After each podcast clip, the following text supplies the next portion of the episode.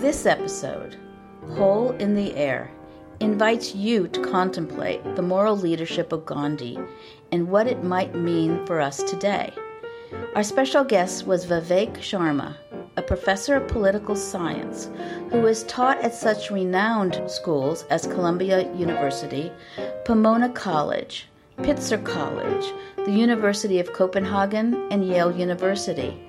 Our podcast team that day in mid May 2019 included Paul Michael Newman, Gary De La Rosa, and they who remain silent, Renee Nahum and Susan O'Leary. Hello, everyone. We are welcoming our mighty audience to another episode of our podcast, which may well be called Hole in the Air, conceivably Silver Lake Enunciator, who knows what. I feel like we look at, I feel like I'm looking at a, a map from last century, looking at names and boundaries that no longer exist. So, whatever this podcast will be called by the time it's released, which should be soon, uh, only time will tell. What's uh, what we can tell you now is that we have a phenomenal guest, uh, special guest. We have other participants, at least one or two. Um, my name is Paul Michael Newman. Um, we are joined today by Dr. Vivek Sharma, who has a glorious history of teaching at some of the most famous and well regarded educational institutions in the world. Um, that doesn't mean he's responsible for the huge financial debt that students must shoulder. In fact, he probably has some great solutions for that, but we're not touching on those issues today. Uh, we're also joined by Gary De La Rosa, who's a human relations advocate for the city of Los Angeles. We may hear more about what that means later on, but uh, we're uh, for the for today we're really focusing on, among other things, Gandhi uh, who, whether or not he was a towering figure, literally, physically, um, it's an interesting question, I suppose. But he certainly is. I think it's fair to say a towering figure in terms of, of uh, influence and stature and resonance and also sometimes the, the sense of contradictions we might have about what it means to live to be mortal and to be moral and to provide leadership in very confusing times, which include today. So, in a sense, I think that's something along the lines of what we're going to be discussing. But I'm going to turn this over to Vivek and uh, hear what he has to say on such subjects, and we'll see where the conversation leads.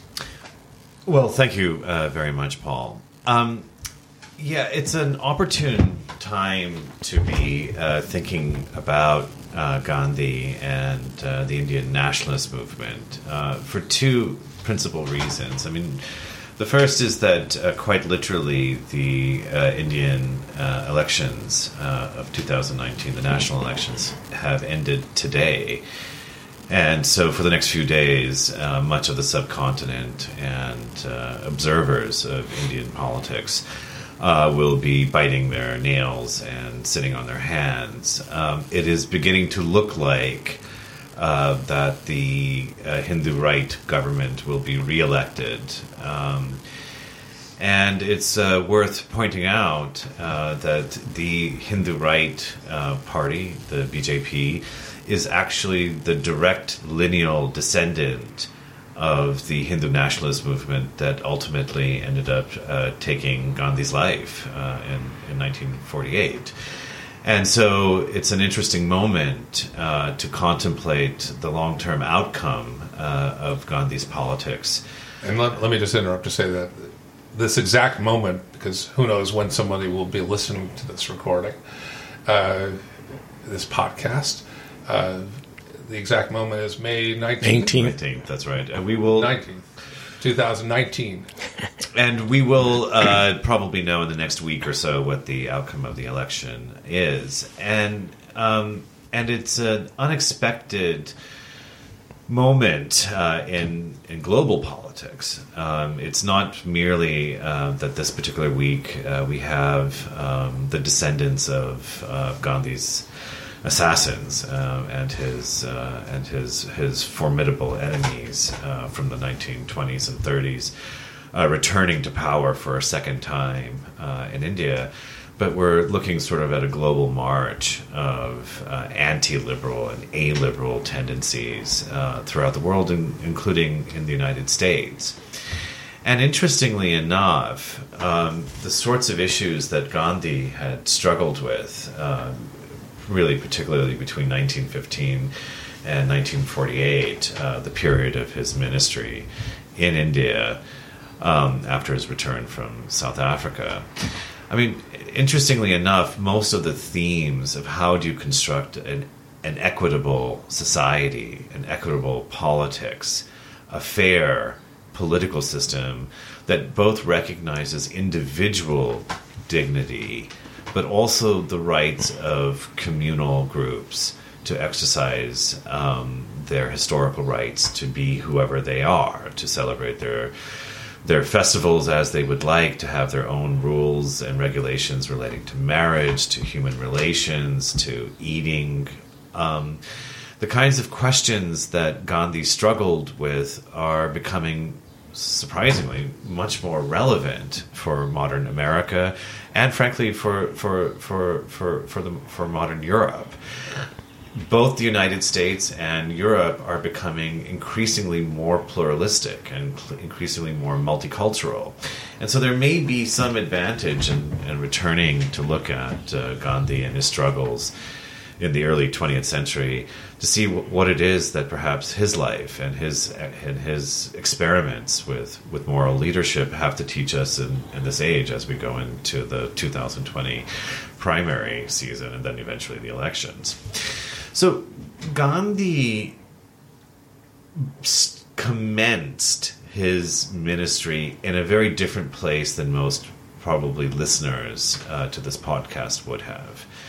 I would suspect that for the vast majority of listeners uh, to this podcast, we would take for granted that in the realm of politics, what constitutes equity and fairness is being treated as an individual, separate from one's identity, whether it be race or gender or sexual orientation or ethnicity the overarching structure of the American government and political system, at least until now, had been geared towards keeping group level identities separate from how it is that the individual outcomes of the political system are are realized.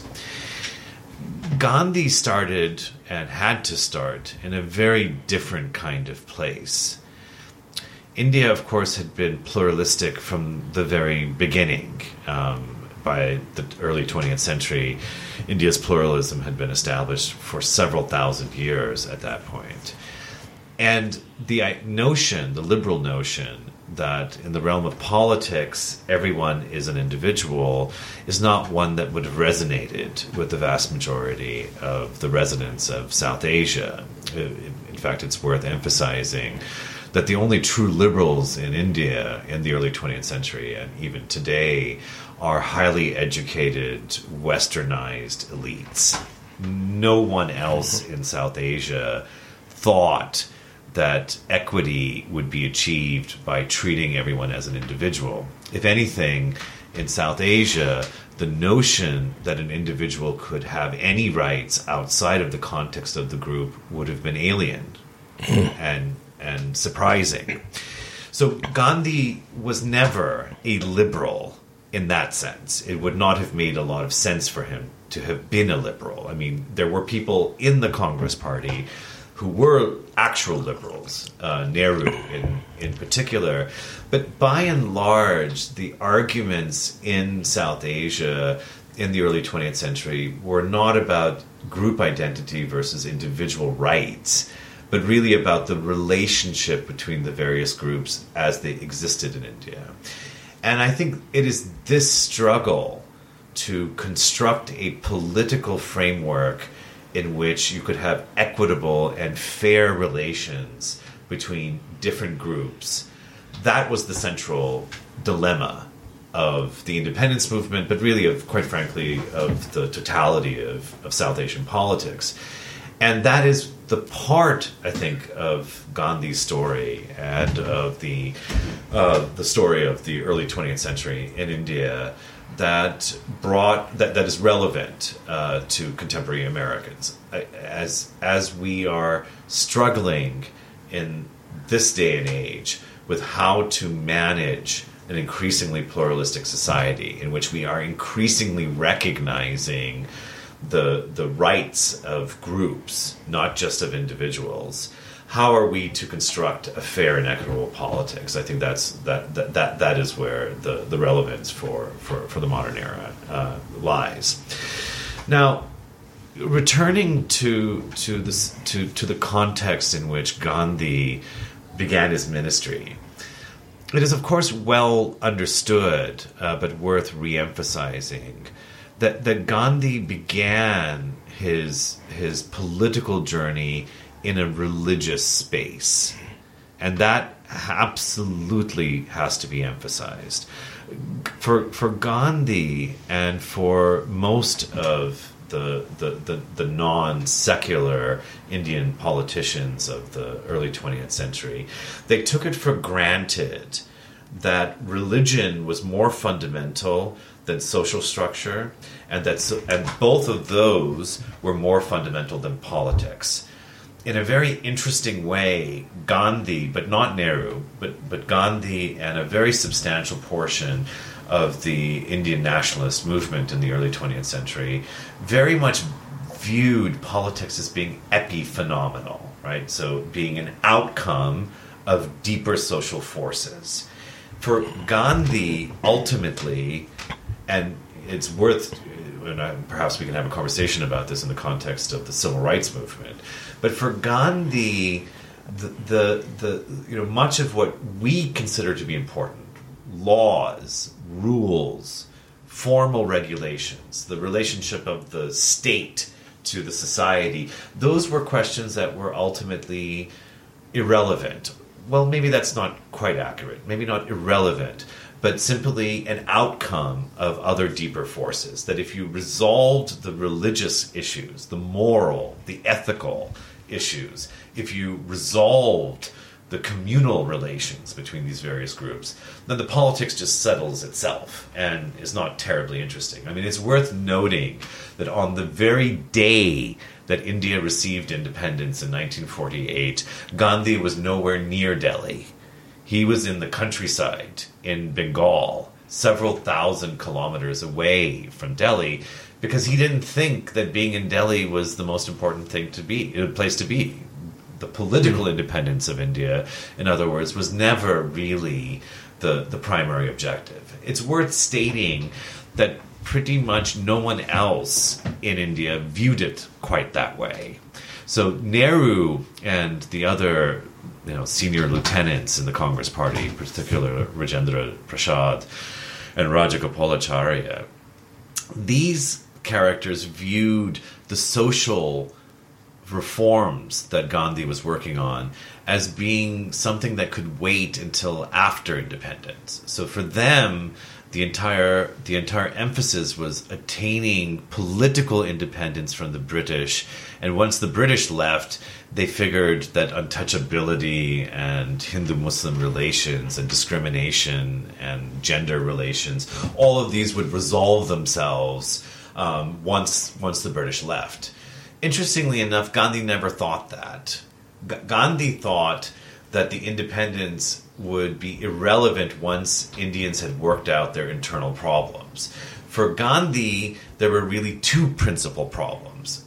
Interestingly enough, neither of which was really shared um, by Nehru or other senior Congress leaders. The first issue was the Hindu-Muslim relationship. That obviously was was was was front and center of Gandhi's life from the very beginning, and you know we can talk a little bit about the background of that uh, a little bit later.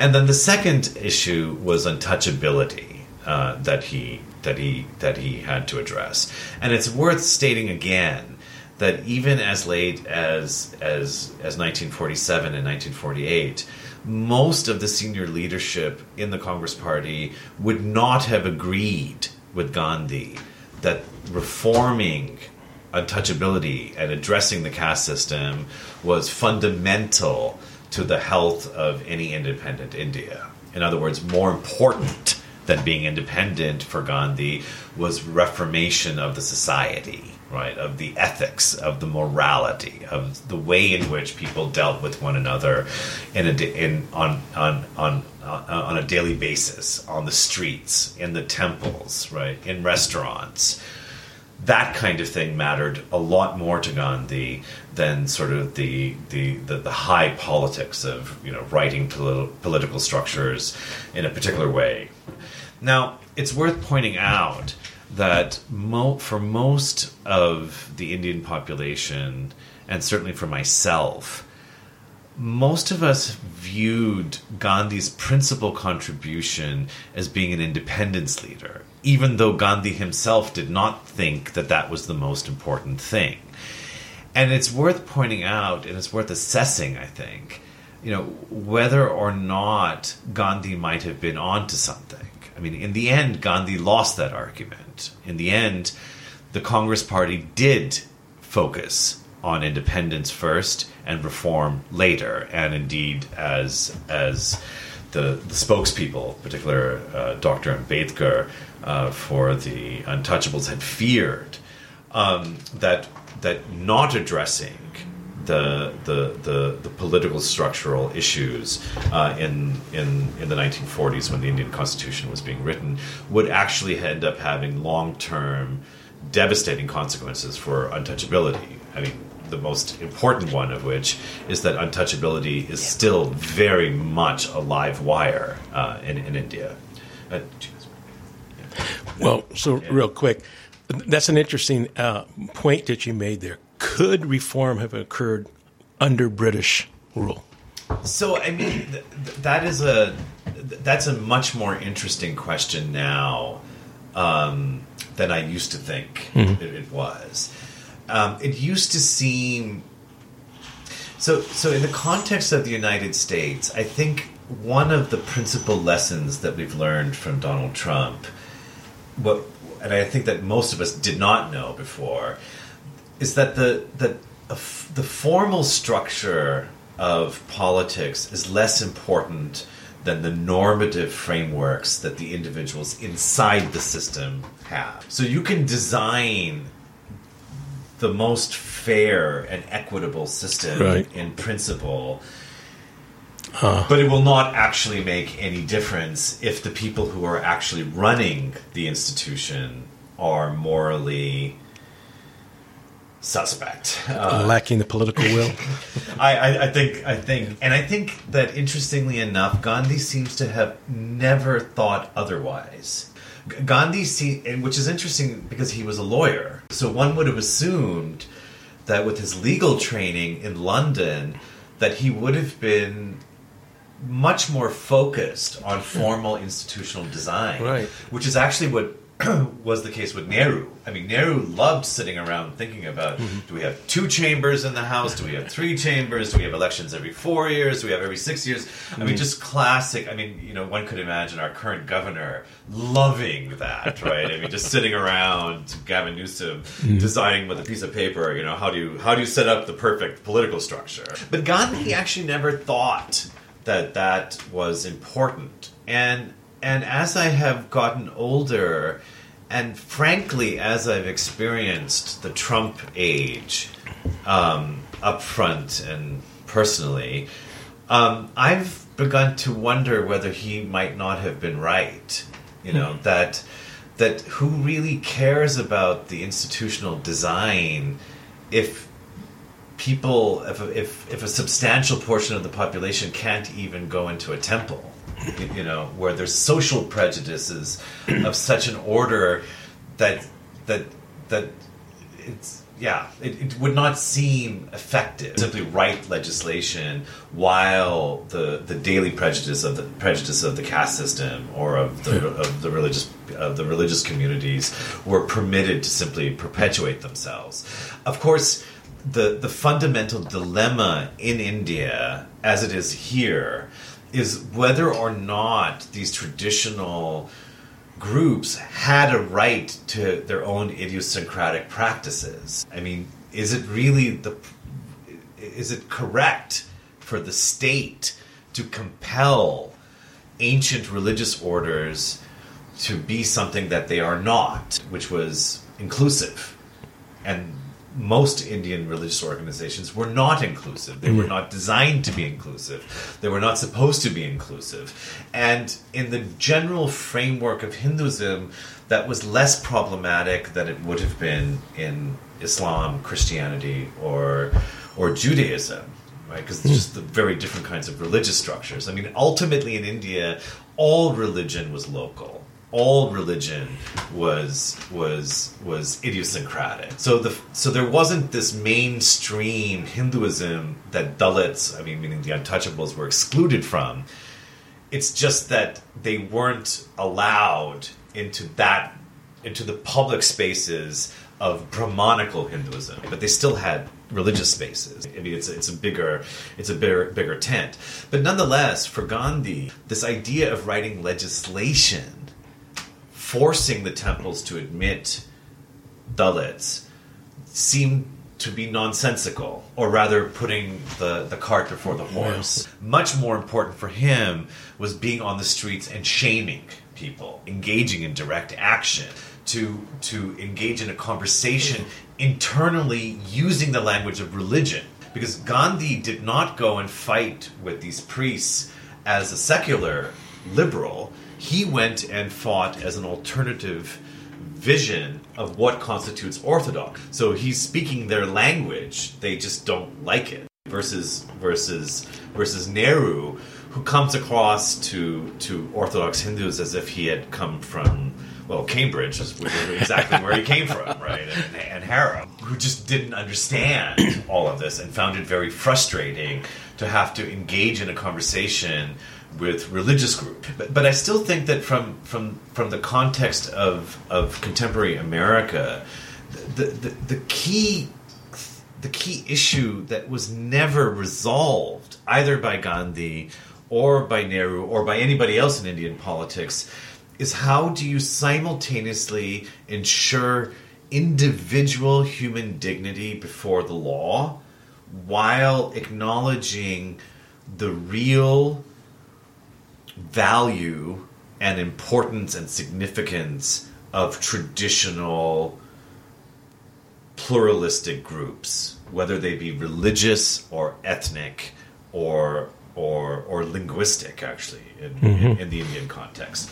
So, do you grant group rights, or do you insist that the the that that the ancient practices of these groups collide with a overwhelming public necessity to to get rid of them. And and it's worth pointing out that it is worth stating this in the clearest language possible. Gandhi was trying to effect a voluntary social revolution in India. He wanted people to change their behavior. He wanted them to change their minds. He wanted them to change their hearts. And typically, the magnitude of those kinds of changes have historically occurred through violence. Social revolutions do occur in human history. They tend to be really ugly with a lot of dead bodies yeah. in, in between, whether it's from the left or the right. I mean, you don't get social. I mean, the one thing that does seem to be true is that social revolutions tend not to be pretty. Um, and in Gandhi's case, it was especially a difficult task and one that we empathize with in the contemporary United States because we too want a social revolution here. The left, sit, we're sitting in Los Angeles, right? blue California. I think the right does too. But. Yeah, they do too, but they want a different kind of social revolution. But we too want a social revolution, yeah. but we just want, but we don't want to hurt anybody. We just want yeah. everybody to get along. And what we want is right to create the space between the different groups where you acknowledge there is a legitimate Asian American culture, there mm-hmm. is a legitimate Jewish American culture, there is a legitimate a Latino culture. Chicano culture Chicano. too. And, exactly.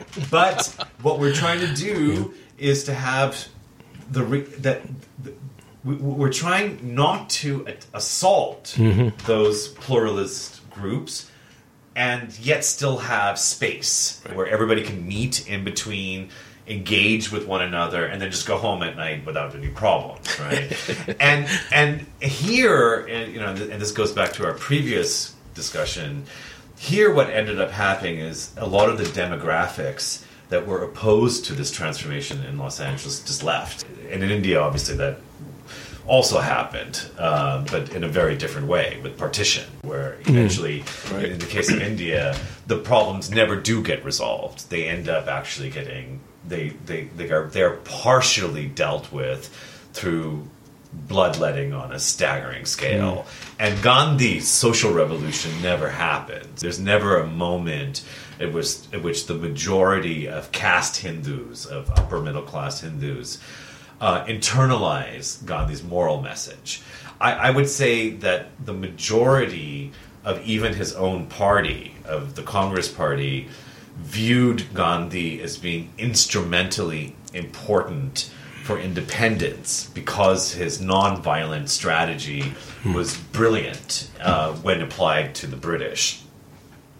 But I do not think that the majority of uh, even the Congress Party endorsed his absolute view of nonviolence. I, I actually I know that that's not true. He they did not, uh, and I certainly do not think that they thought that the moral reformation of individuals in India was the path to a modern, developed, prosperous India. And in that case, I, it, it's, it's an interesting question. I, I mean, I think it's an open one as to whether or not Gandhi actually may have been right. It, it may not be the case that Gandhi would have gotten there. I mean, I don't know how you cause a social revolution by going village to village and talking to basically everybody you can you run into and trying to persuade over and over and over and over again to get them and to shame them.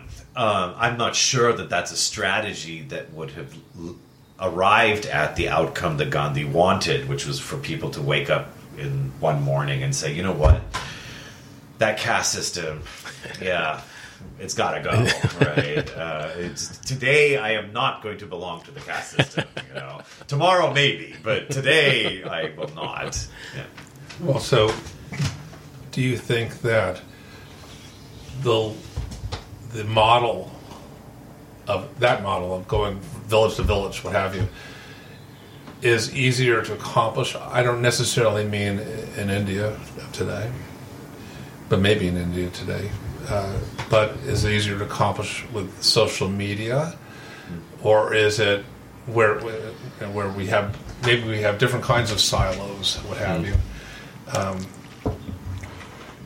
and loads of trolling and whatever. So it's a confusing mess out there.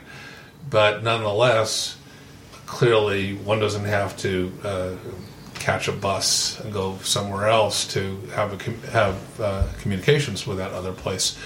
Do you feel that the landscape writ large that that there is a different a difference in terms of the applicability of those kinds of uh, Yeah, so so I have I have spent several decades now w- trying to think about this, and in my academic work, what I ended up having to do was to explain in pure theoretical language why the groups matter and why you can't get away from them, and and so so the, the premise of your question is that is that that there's some misunderstanding that communication can resolve. So that if Hindus and Muslims just sat down and talked, it would be it would be all right.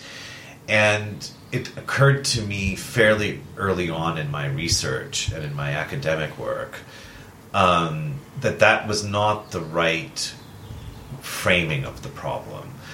That there was no misunderstanding between Hindus and Muslims that they conflicted in a very fundamental way, and that those conflicts could not be resolved merely by goodwill and and and and and, and to be well-meaning. And insofar as I have a ominous message from the Gandhi story and my own academic work for contemporary liberal America, it is exactly that, which is that if we decide that these groups that we have in our society are real and they have rights, then we are going to have to think through what the implications of that are hmm. going to be. I'm not saying we shouldn't do it. I'm just saying that it's not easy. And I think that a lot of people on the left in this contemporary environment think that there is a costless way in which to assert group identity. And I am here to tell you all that that's not true. um, there is a cost. And in India, so, so Gandhi and the Indian story is that is that constant dialogue doesn't lead anywhere. And Gan- and the frustration of Gandhi's life is that he is willing to talk to everybody and anybody under all circumstances. In fact, I think you know much of his political mission is trying to simply talk to people. And he spends a lot of time trying to talk to Muslims. And I don't think that Jinnah, the, the head of the Muslim League, and probably the person most responsible for partition, had any misunderstanding of what Gandhi stood for and what he wanted. They just disagreed fundamentally on the sociology of India, actually. I mean, Gandhi's argument, which is not wrong, um, was that you could not have a, a modern India based on a single identity, which of course was literally true. I mean, there are hundreds of language groups, there are at least half a dozen major religions in India. It's a subcontinent, you know, and so this idea that you could have a sort of mainstream upper caste Hindu identity as the the stand-in for all of India, I mean that was a non-starter. It also was just not equitable and and probably wrong morally. On the other hand, the only other move I think you could make logically is to then become a secular liberal, which is to say, okay, it's fine, we love all these cultures, but when we're in the realm of politics, it doesn't matter, except for it does, as we know all the time. I mean, we can claim in the United States right now that being black ought not to make any difference when you encounter the police. But we know, as a matter of daily reality, that that is just not true. It just that is just the way it is, and so so I don't know how we resolve that either here or how Gandhi and that cohort of people would have had legitimate answers to it. I, I think there's another way of saying what I'm I'm saying, which is that Gandhi and the the early 20th century struggle in India to balance between the realities of group identities and the, the, the, the simplicity and elegance of a liberal model of politics. They asked extremely interesting questions, and they the the struggle that they underwent to resolve these these this dilemma, this fundamental dilemma of political design, is extremely interesting. But we have to acknowledge that they don't resolve it. All they do is present temporary answers to solution uh, to, to to to problems and those temporary answers are not solutions. They're just placeholders until you get to a certain point where maybe somebody has a better idea. I i, I hate to end on on this part of the conversation on uh, this this pessimistic note but it's one of the one of the lovely things about American culture and and American attitudes is that we've always thought that if there's a problem in the world, there must be a solution. You just have to think about it hard enough. Mm-hmm. And if you don't come up with a solution, then it's because you're just not working hard enough. But but with Gandhi, looking at Gandhi and looking at identity politics and looking at the struggles of the early 20th century in India, I'm not sure we, we get to walk away with that conclusion. I mean, the conclusion I actually am reluctantly coming to is that perhaps one of the beautiful things about politics is precisely that there are not necessarily solutions right to to to these deep problems. I think the possibly another part of, though albeit related, of the American psyche is call it the Rick and Casablanca uh, notion that uh, Americans, at least initially, want to stay out of it, want to be neutral, think that there's some existential value in, in being neutral, uh, and whether it's rising above or staying below or, or separate from conflict, and and yet part of that Casablanca story, of course, is that yeah. for whatever reason, and there are a number that ultimately the character is swayed into a wholehearted kind of joining into the fray. Um, but I, I, I, want to ask you if you want if you want to touch on that, feel free. But I also want to ask you um, I want to ask you about nonviolence mm-hmm. because we're talking about Gandhi uh, and how he really was game to talk to anybody and everybody. Yeah. Uh, but there is that part of of uh, him that certainly I think of first and foremost when I think of Gandhi. Maybe that will change as a result of, as a result of this conversation. But it is his pacifism, his nonviolence as a as an activist uh, approach, uh, perhaps also as a philosophical bedrock. And so I would also ask, or I would ask, whether that pacifism how that plays into the conversation yeah. we're having now. I mean, so I, I agree that um, for the outside world, so outside of India, the most intriguing part of Gandhi is this is his is this evolution towards not just nonviolence as a principle, but to an actual political strategy. And there's no question that it, it really is his great contribution to world civilization. I mean, there really isn't anything quite like it before. And there have been, of course, imitators since. So, so Gandhi's path, um, it's it's an interesting one, and and uh, if I might say so, cinematically promising. um, so so Gandhi, when he arrives in London, um, as a student, as a law student, I think it's fair to say he's a conventional elite Indian. He was the son of a prime minister of, uh, of an Indian princely state. Uh, obviously, he was highly educated and he had access to the sorts of resources uh, that would permit uh, a sojourn in London, uh, studying at the Inner Temple. And so the first problem, and, and I love this about Gandhi, um, and I love this about the story of Gandhi. The first problem that he has when he arrives in London is a very practical one, which is that he's a vegetarian, and and he's got to eat, and and so literally the first thing that he has to do when he gets to London is to work out where he's going to eat, and you know very fortunately at the, the time in London, but also throughout the West, there were these intellectual currents of vegetarianism, of, of interest in, in Eastern philosophy, of skepticism uh, towards Victorian values.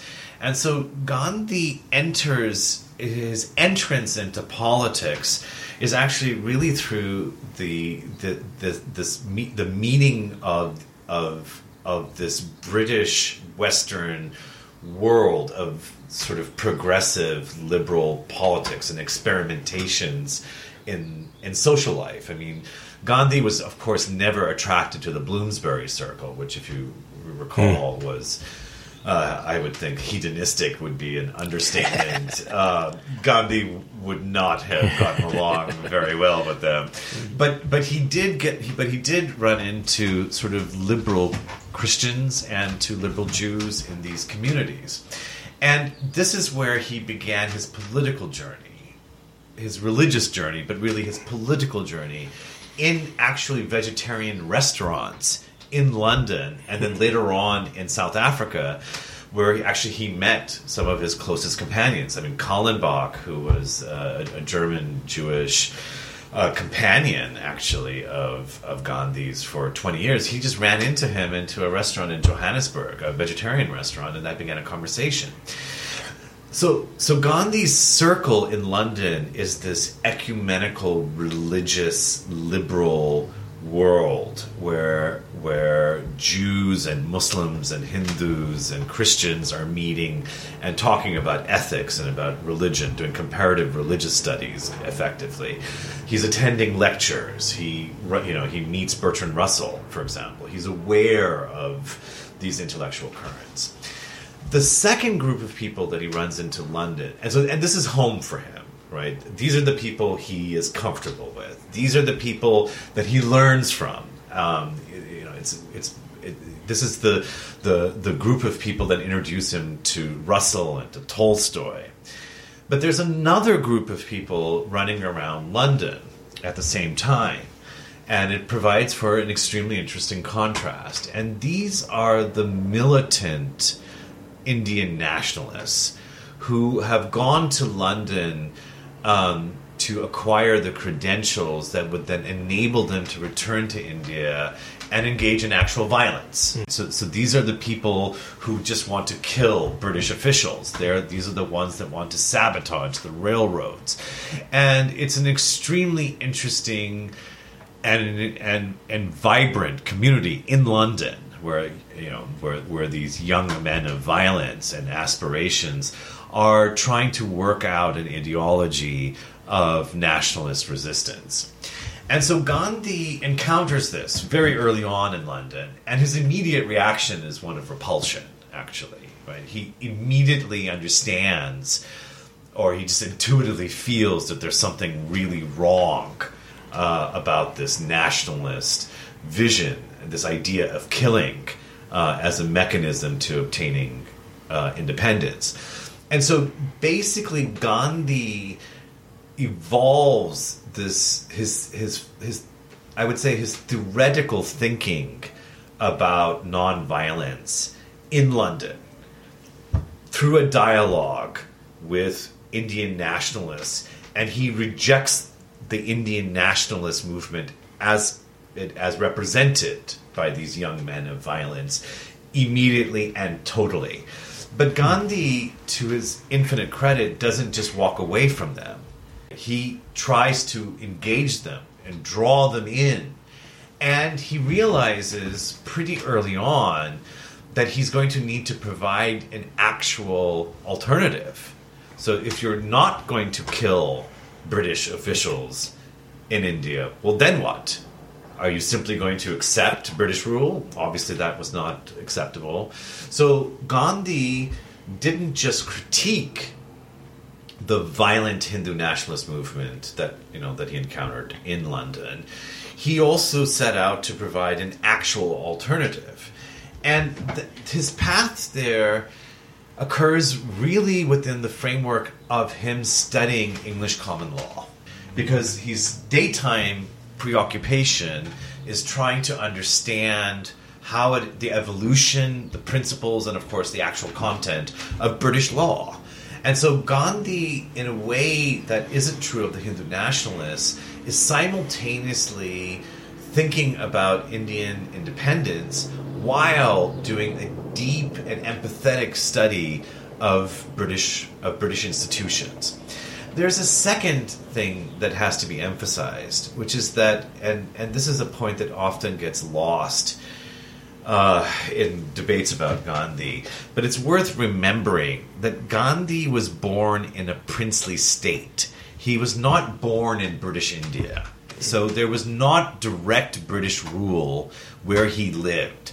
And so Gandhi grew up in a milieu that where Br- the British were in India, but they did not impinge on his daily life in any meaningful way. In fact, in, in, in his childhood, it's highly likely that he would not have encountered more than a handful of white people. Hmm. Um, because they would have no reason to be there.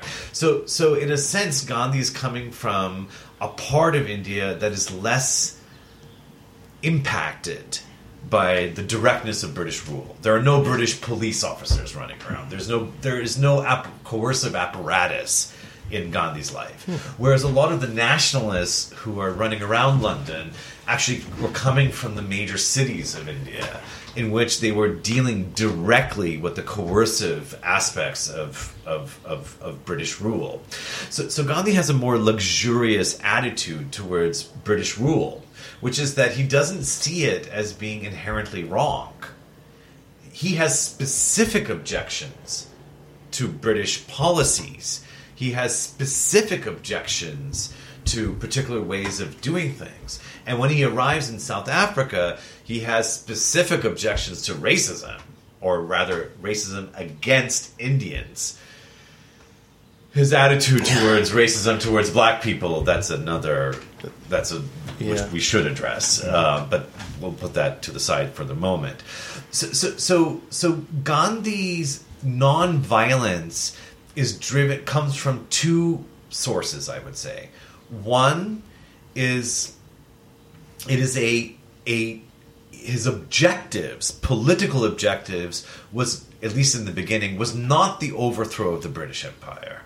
His political objective in the beginning was the reform of the British Empire to make it fulfill its proclaimed values. It's very similar, actually, to the to the civil rights movement in the United States. The idea of the civil rights movement, the mainstream of the civil rights movement, was not was not to overthrow the state, but to get the state to actually act as its uh, in in ways that were consistent with its stated values. And here's Gandhi looking at English common law and saying, "Yeah, this is actually an okay way of organizing a society. It would be really nice if you actually implemented it, right? Occasionally." Yeah. But he's not saying at this point, and it takes him a long time actually to arrive at the British are morally incapable of reform. They need to leave. That that doesn't happen until quite late. Uh, in the game. So at this stage, when he's thinking about nonviolence, he's simply thinking about how do you shame these people, and and the and the real insight that Gandhi had initially was that the tools of political contestation that you use in a in a limited political game of reform are different than if you're just trying to overthrow the system. So that's the first place, right? They don't agree. The Indian nationalists in that milieu did not agree with Gandhi on what the British Empire was and whether it was potentially a force for good or not. Gandhi, in the beginning, believed that it could be. The real problem was to get British officials to actually implement common law as he had studied it in London. The, the second the second source of of of Gandhi's non of Gandhi's nonviolence was his understanding that British officialdom could be persuaded by using the internal language of British liberalism. And so, unlike Hindu nationalists who adopted an aspect of the the language of modern European politics, the nation, and of course the cult of violence. I mean, which all young men or lots of young men across time and space are attracted to. Whereas Gandhi seemed to understand that persuasion, moral persuasion, was an actually much more effective tool than than than simply standing on a soapbox so- soapbox and screaming. Now, when he arrived in South Africa after his sojourn in London, and then he went back to India for, for, for two years, he had worked out intellectually his position on violence, on nationalism, and on politics. And he had worked out a vision of politics in which it was essentially an extension of religion and of ethics but he had not implemented or he had not evolved an actual strategy, a political machine to implement it. And that happens in South Africa. And that happens very much as a collaborative effort with other other liberal figures, most especially Colin Kallenbach, his dear friend Colin Kallenbach, the German Jewish uh, architect and, and philosopher, but also other figures, including you know C.F. Andrews, who was an Anglican priest and very much his a very dear and close companion. And so the the strategy of nonviolence, as it is actually as as a political strategy, as it emerges in South Africa, is is it does come largely from Gandhi, but it's actually a collaborative effort, right? It's not somehow Gandhi uh, creating this thing from nothing. He's he is meeting other strains of thought, particularly in Western Europe, but also responding to the specifics of engaging the South African authorities in in in in, in these campaigns. Now, you did say uh, that the uh, opposition he helped lead, certainly the believed in regarding racism in South Africa when directed to the Indian population Yeah. wasn't necessarily uh, uniformly applied to race regarding racism of other kinds in South Yeah. Africa. Can you talk Yeah. about that a bit? So, and this has obviously become a, a major issue in recent times. Um, in Africa, uh, there are um, the Indian government has uh, had gifted uh, over time, over several decades, statues of Gandhis uh, at various university campuses, and there have been movements to to pull those statues down, uh, precisely on these grounds that Gandhi was actually quite condescending and racist, actually, towards Native Africans. So I think the way to think about this is that Gandhi accepted hierarchy as a young man. And it would have been very odd, frankly, if he hadn't. Because he had been born into one of the most hierarchical societies probably ever constructed. And the idea that he would somehow arrive innately at this notion that in the eyes of God all men are created equal, um, that took him a while. And, and and it's not clear that he ever got there. So so Gandhi definitely accepted and and and it took him decades to sort of get over this this idea that there was an organic hierarchy on earth he was perfectly willing to accept that the british were at the top of that hierarchy in the beginning and that native peoples um, in this case particularly africans um, had to also accept that there was this hierarchy and that they were at the bottom. Gandhi's objection was not to the existence of hierarchy. Gandhi's objection was to the position of Indians uh, in that hierarchy. Yeah. um, he he uh, spent particularly in the early days of his uh, political uh, activities in South Africa. Uh, he uh, openly stated that he what he found offensive was that Indians were treated exactly the same as as uh, as, uh, as uh, Native Africans, even though, um, uh, according to Gandhi, uh, Indians ought not to be on the basis of an ancient uh, culture that was uh, that was glorious and and worthy of respect. So, so Gandhi's activities in South Africa are very, very limited in the sense that he does create this ecumenical world. It's an extension of his London days. It includes white people, but it does not include black people. So it's brown people and white people that create this ashram uh, in South Africa, which is really the political headquarters of the movement that, that Gandhi uh, starts. But Gandhi's focus is entirely as really a labor and community organizer in the South Asian community.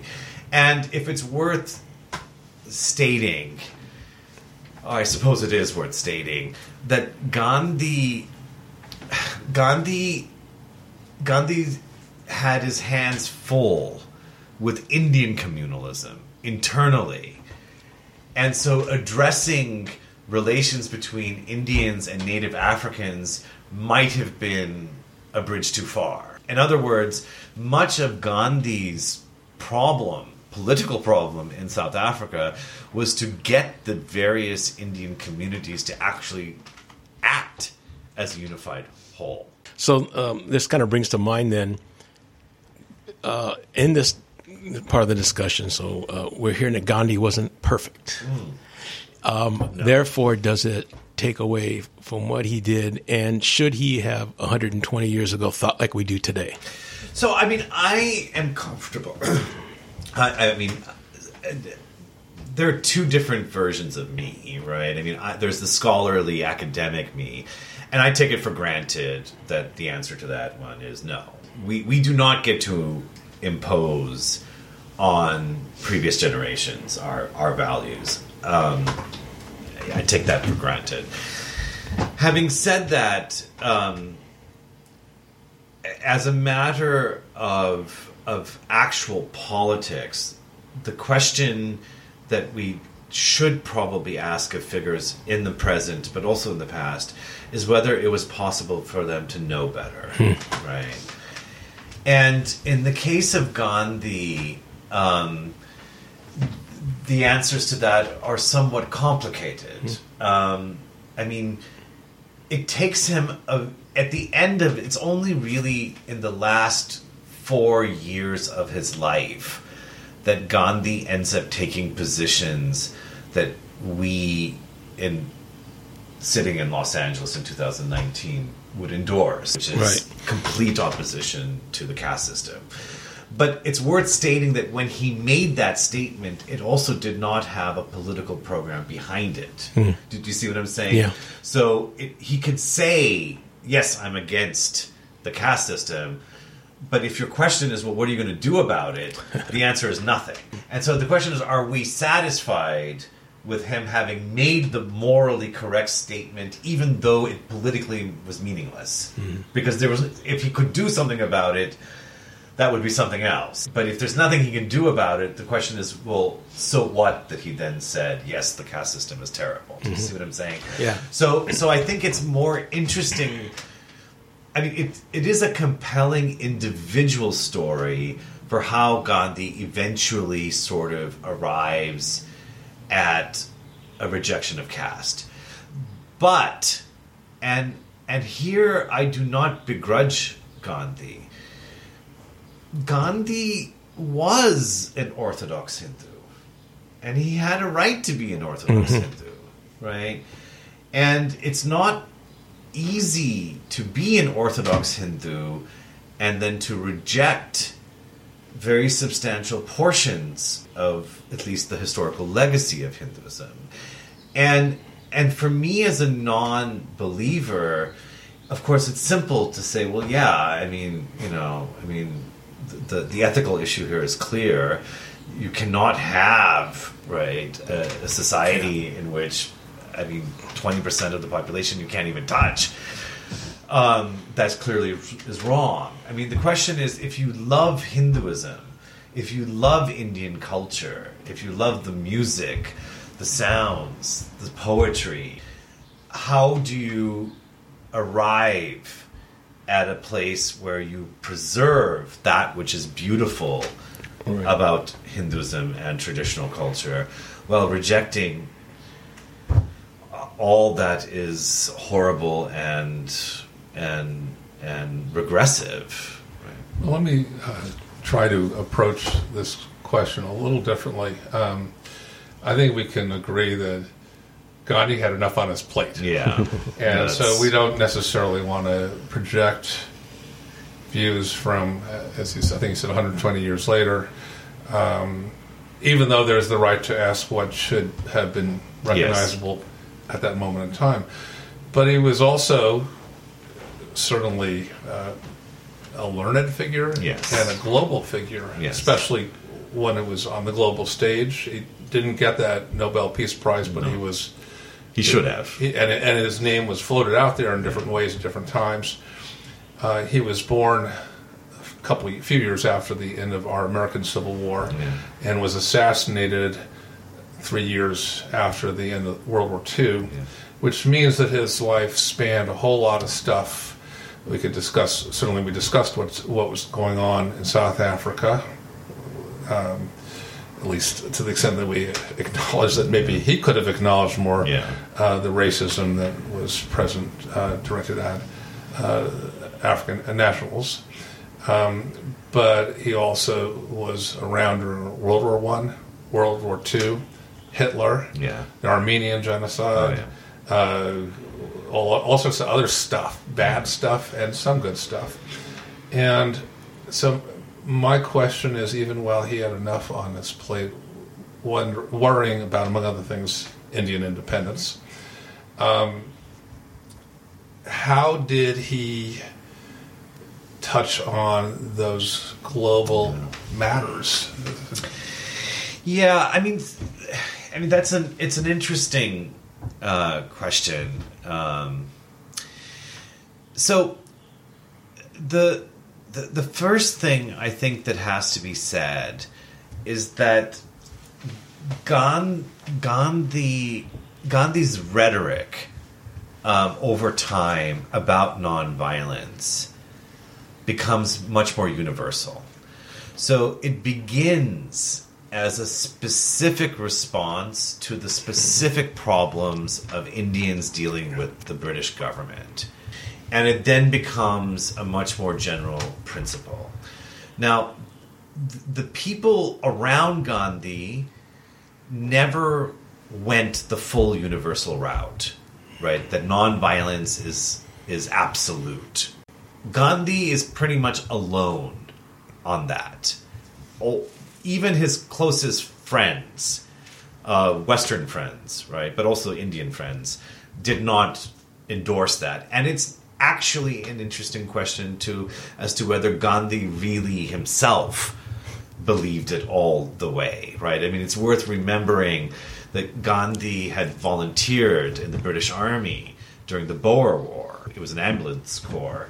But still, he did not shoot anybody individually. He did not bear arms, but he participated in a violent suppression of a of a local independence movement. Actually, if if, if you want to be perfectly blunt, um, on his way to India in 1915, um, he stopped in London, and of course, in 1915. Uh, the war was fully on its, uh, in, you know, was beginning to, to really heat up in Europe, and London uh, was full of wounded soldiers coming back from the front, and Gandhi organized an Indian ambulatory corps in London to take care of the of the British wounded. And finally, if you if you fast forward to the Second World War, um, Gandhi, in principle, would have agreed to Indian support for the British war effort in exchange for independence, mm-hmm. right? Mm-hmm. So it's it, it's it's it's not clear ex- Yeah. exactly how purist he was. I guess if I were to compare him to the Buddha, right, he wasn't. but I don't know that the Good Buddha one. is the standard, right, by which to judge any mortal human being. So, so that, that's the first point. It's not clear how absolute, but it is clear that um, as fascism became an issue in the 1930s in Europe, that Gandhi made outlandish, unwelcome, and and probably ludicrous statements about how to manage Hitler and how to manage the Japanese, and and in that sense, uh, he did try and claim that nonviolence and his political strategies were universal, and it caused enormous anguish particularly to his very old Jewish friends who were hmm. sitting in England, actually, in London, the Polaks, were sitting in London getting bombed, listening to Gandhi make these wonderful pronouncements about how the British ought to handle Hitler or how Jews ought to handle Hitler. None of it was very welcome. It, it, it was, yeah. And if it makes anyone feel any better, not that it should, it's not clear that anybody around Gandhi really paid much attention to it. It's hmm. more that the the I mean the people around Gandhi hated Hitler and the Japanese, and they were they were frightened of it. They wanted the British to win, but they just wanted the British to make political concession. It was Gandhi who made the absolutist point, even though it's probably true that he would have agreed to Indian involvement in the Second World War uh, in exchange for, for, for independence. So I think it's possible to say that Gandhi could be pedantic and irritatingly pedantic, right? I mean, nobody wanted to hear what Gandhi thought about nonviolence with Hitler during the Holocaust. I mean, I, am not sure Gandhi wanted to hear it either, but that's a, another story. And I guess I, I want to ask you as well about the end of his life yeah. and not so much the assassination itself, though that's a topic that seems to fascinate Americans in general, yeah. um, that of assassination. But um, how about just the general challenge of how to fundamentally shape the future for that region? So I so I think that from Gandhi's from the from the from a strictly Gandhian standpoint, Gandhi is not politically in charge in the 1940s in the way he had been in the 1930s. Hmm. and a lot of that had to do with the fact that as the independence movement evolved from being a protest movement to a movement that actually had to write an actual constitution, Gandhi tends to get more and more irritating. And I, I mean this with love, right, and respect and empathy to Nehru and Rajagopalachari and, and, and Rajendra Prasad, the people who are actually putting together the nuts and the bolts. We're actually having to sit in the committee rooms, like hammering this stuff out.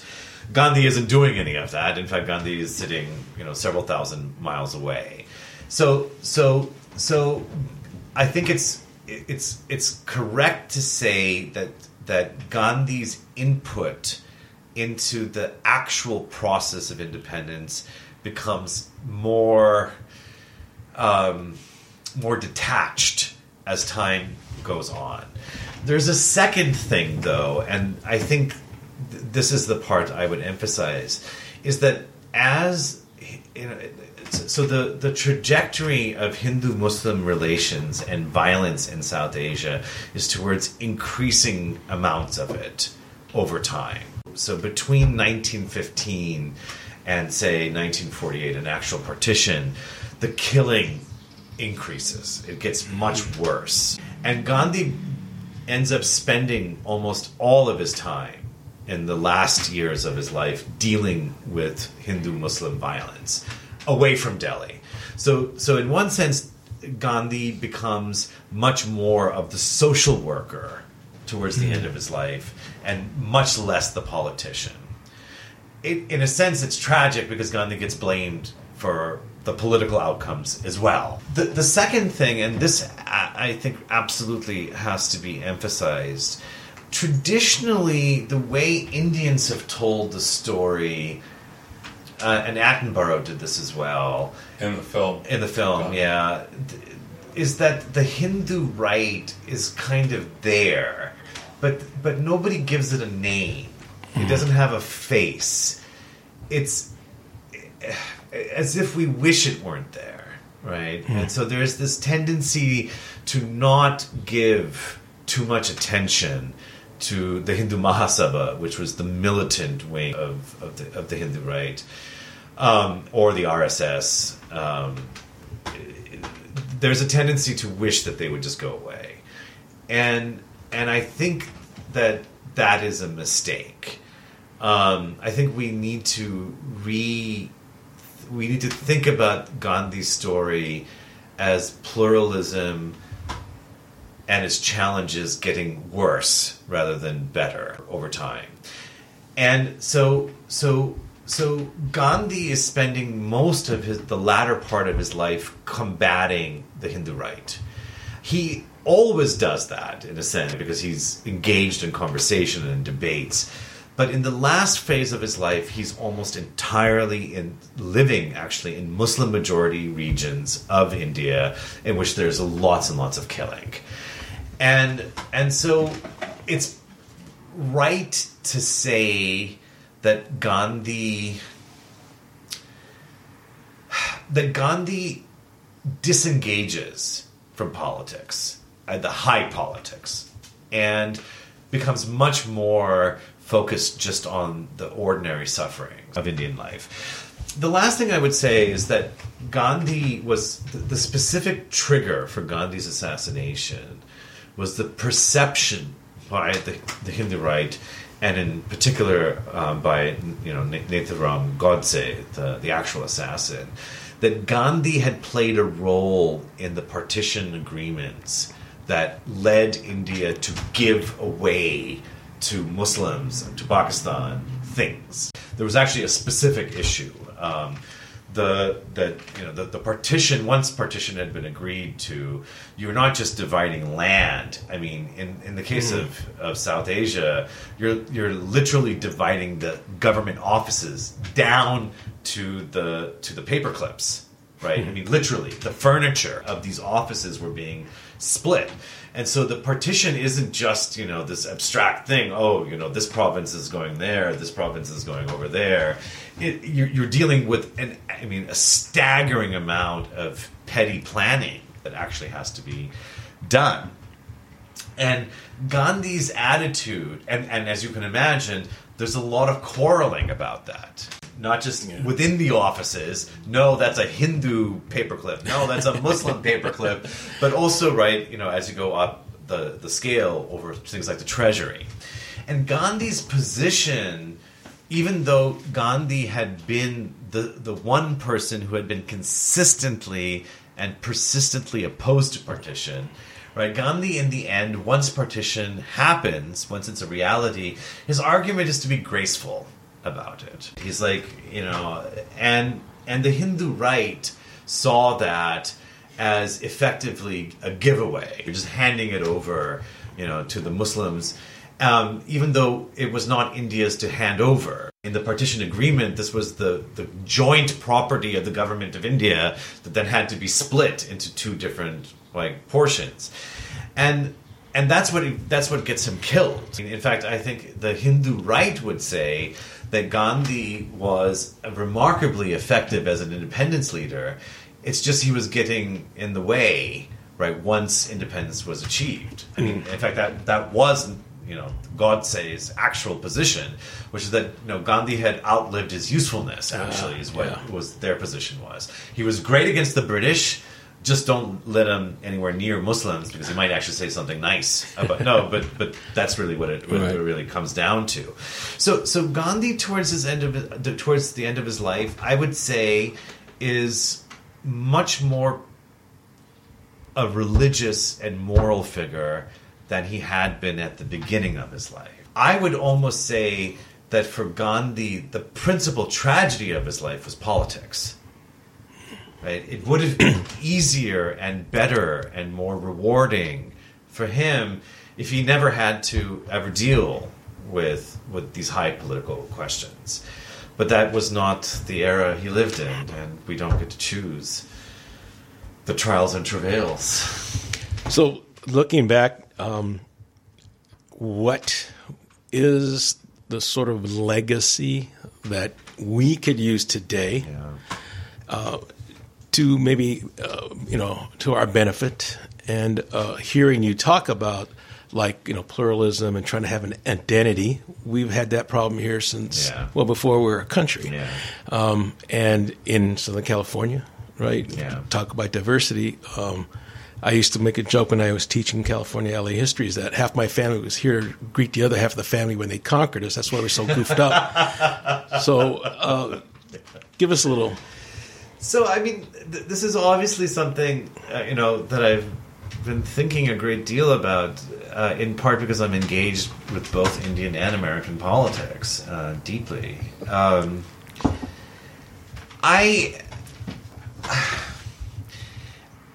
in an American political context, I had absorbed um, the dominant sort of liberal narrative um, and had accepted that. And I am now aware, as I've gotten older, that in, in accepting it, I was also signaling my satisfaction or at least contentment with a dominant sort of WASP culture mm-hmm. and just making my peace with it. And and that was never an option in India. So in a sense I always thought about the US as being very different because we started off with a dominant culture and then the question was is there are we going to assimilate or are we going to have a bunch of different groups right that, Right. Are, that are sort of interacting and if the lesson was you know if the if the question if you know so, so back in the early 90s i would have thought of india as more or less as a warning to the us because once you operationalize these groups it has unintended consequences Right. right, it has its own logic at that point um, and i was i was also okay with with with with the by and large assimilation. Not entirely, but by and large. In the case of, of India, what you have is a wonderful example for us to talk about, I think, on the left in the United States about what it might actually look like um, if you do move to a more traditional pattern of, of communal pluralism, right? Um, because LA today, in lots of ways, reminds me of Delhi, right? Uh, in a way that it didn't 25 years ago, right? I mean, 25 years ago, you had, you know, basically a, a white city with a black minority and then other people. Um, but it wasn't truly pluralistic in the sense that you didn't have equal groups bumping up against one, one another. Relations between African Americans and whites were terrible and oppressive. Um, but contemporary LA begin, is beginning to look much more like Delhi, right, where you can actually move between very distinct cultural zones. You can spend your afternoon in Mexico City here in LA, no, and you know, and then end up in you know, in I don't know, Little India, right? Yeah. I mean, and make that journey across uh, uh, uh, uh, across time and, Right. and in space. Whereas in India, um, it's kind of always been that way. And the the way it had historically worked in India was that you would actually I mean you would you would institutionalize these these barriers across across time and space. And and I think that that it's not so much that that that pluralism com, that pluralism come communalism can't work. Mm-hmm. It's just that it has specific issues associated with it. And I think that in the United States we should have that conversation. There, there's one last point that, that, that I'd like to make, and I and I and I know we've talked about this before, but off off the podcast, which is that one way um, that India has has managed to to to deal with this pluralism um, and communalism uh, is to treat caste Hindus as an ethnicity as well. Did you see what I'm saying? Yeah. So Yeah. it's not the mainstream any longer. It's just one peculiar group among many, mm. right? Mm-hmm. And I have been begun to think that one way that we deal with that our issues here in the United States is that we begin to treat at least certain segments of the white population as being an ethnicity in their own right, you know, with their own Yeah. peculiarities. which might be liberating. It might be actually, and, and it would save us from the. The, the, it would save us the trouble of having to force them to like us. Well, well, if I might, you know, if I might throw in real quick, if you go back to Philadelphia, you go back to Boston, New York, those places, uh, Chicago, you have very, very definitive Yeah. ethnic communities. These are ethnic Euro Americans, Yeah. but they come west of the Mississippi, they're white. Yeah. and that's the, they've meet for many of them, they've reached their goal. They've Yeah. become white. Yeah. So I think that there, there is a, a desire. There was a, actually a book I found from 1970, the the rise of the unmeltable ethnics, and it was about Euro ethnic Euro Americans. yeah, and and he he's now become a right winger, but at the time he was kind of open minded, and he was discussing this what you're talking about right now. So there is a desire for some people to get away from that, mm. and to become white, and so WASP culture when I was growing up was white, and they were the culture Yes, they're not a, an ethnic group. They're not, you know. But they are now. Yeah, and, and but but the oh, ethnic groups were the Irish, the Polish, yeah, the Italians, exactly. blah blah blah blah. So I'm just throwing that. It's yeah. it's been there. It's it keeps getting you know swirled around.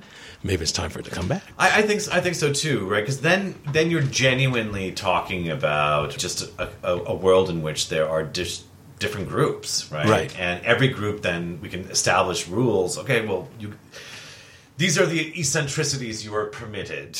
Uh, those are the weird prejudices you can have. Just don't please bring them into the public arena. You know, that, that, that, kind of thing. Yeah. Uh, well, on that note, I feel like quoting the band "Life is a Carnival," believe it or not. Yes, there you go.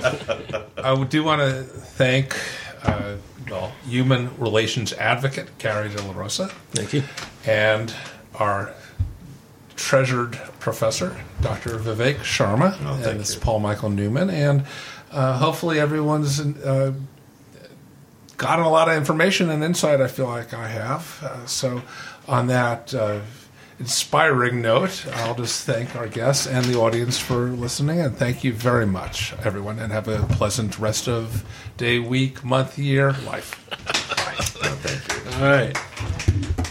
All right, ready to smoke yeah, a cigarette? Oh, yeah, yeah. Thank you for joining us for this podcast. You can share a comment, question, or idea by emailing us at slenunciator at gmail.com. We'd love to hear from you. You can find more of our podcasts at slenunciator.com. Wherever you may be, have a lovely day.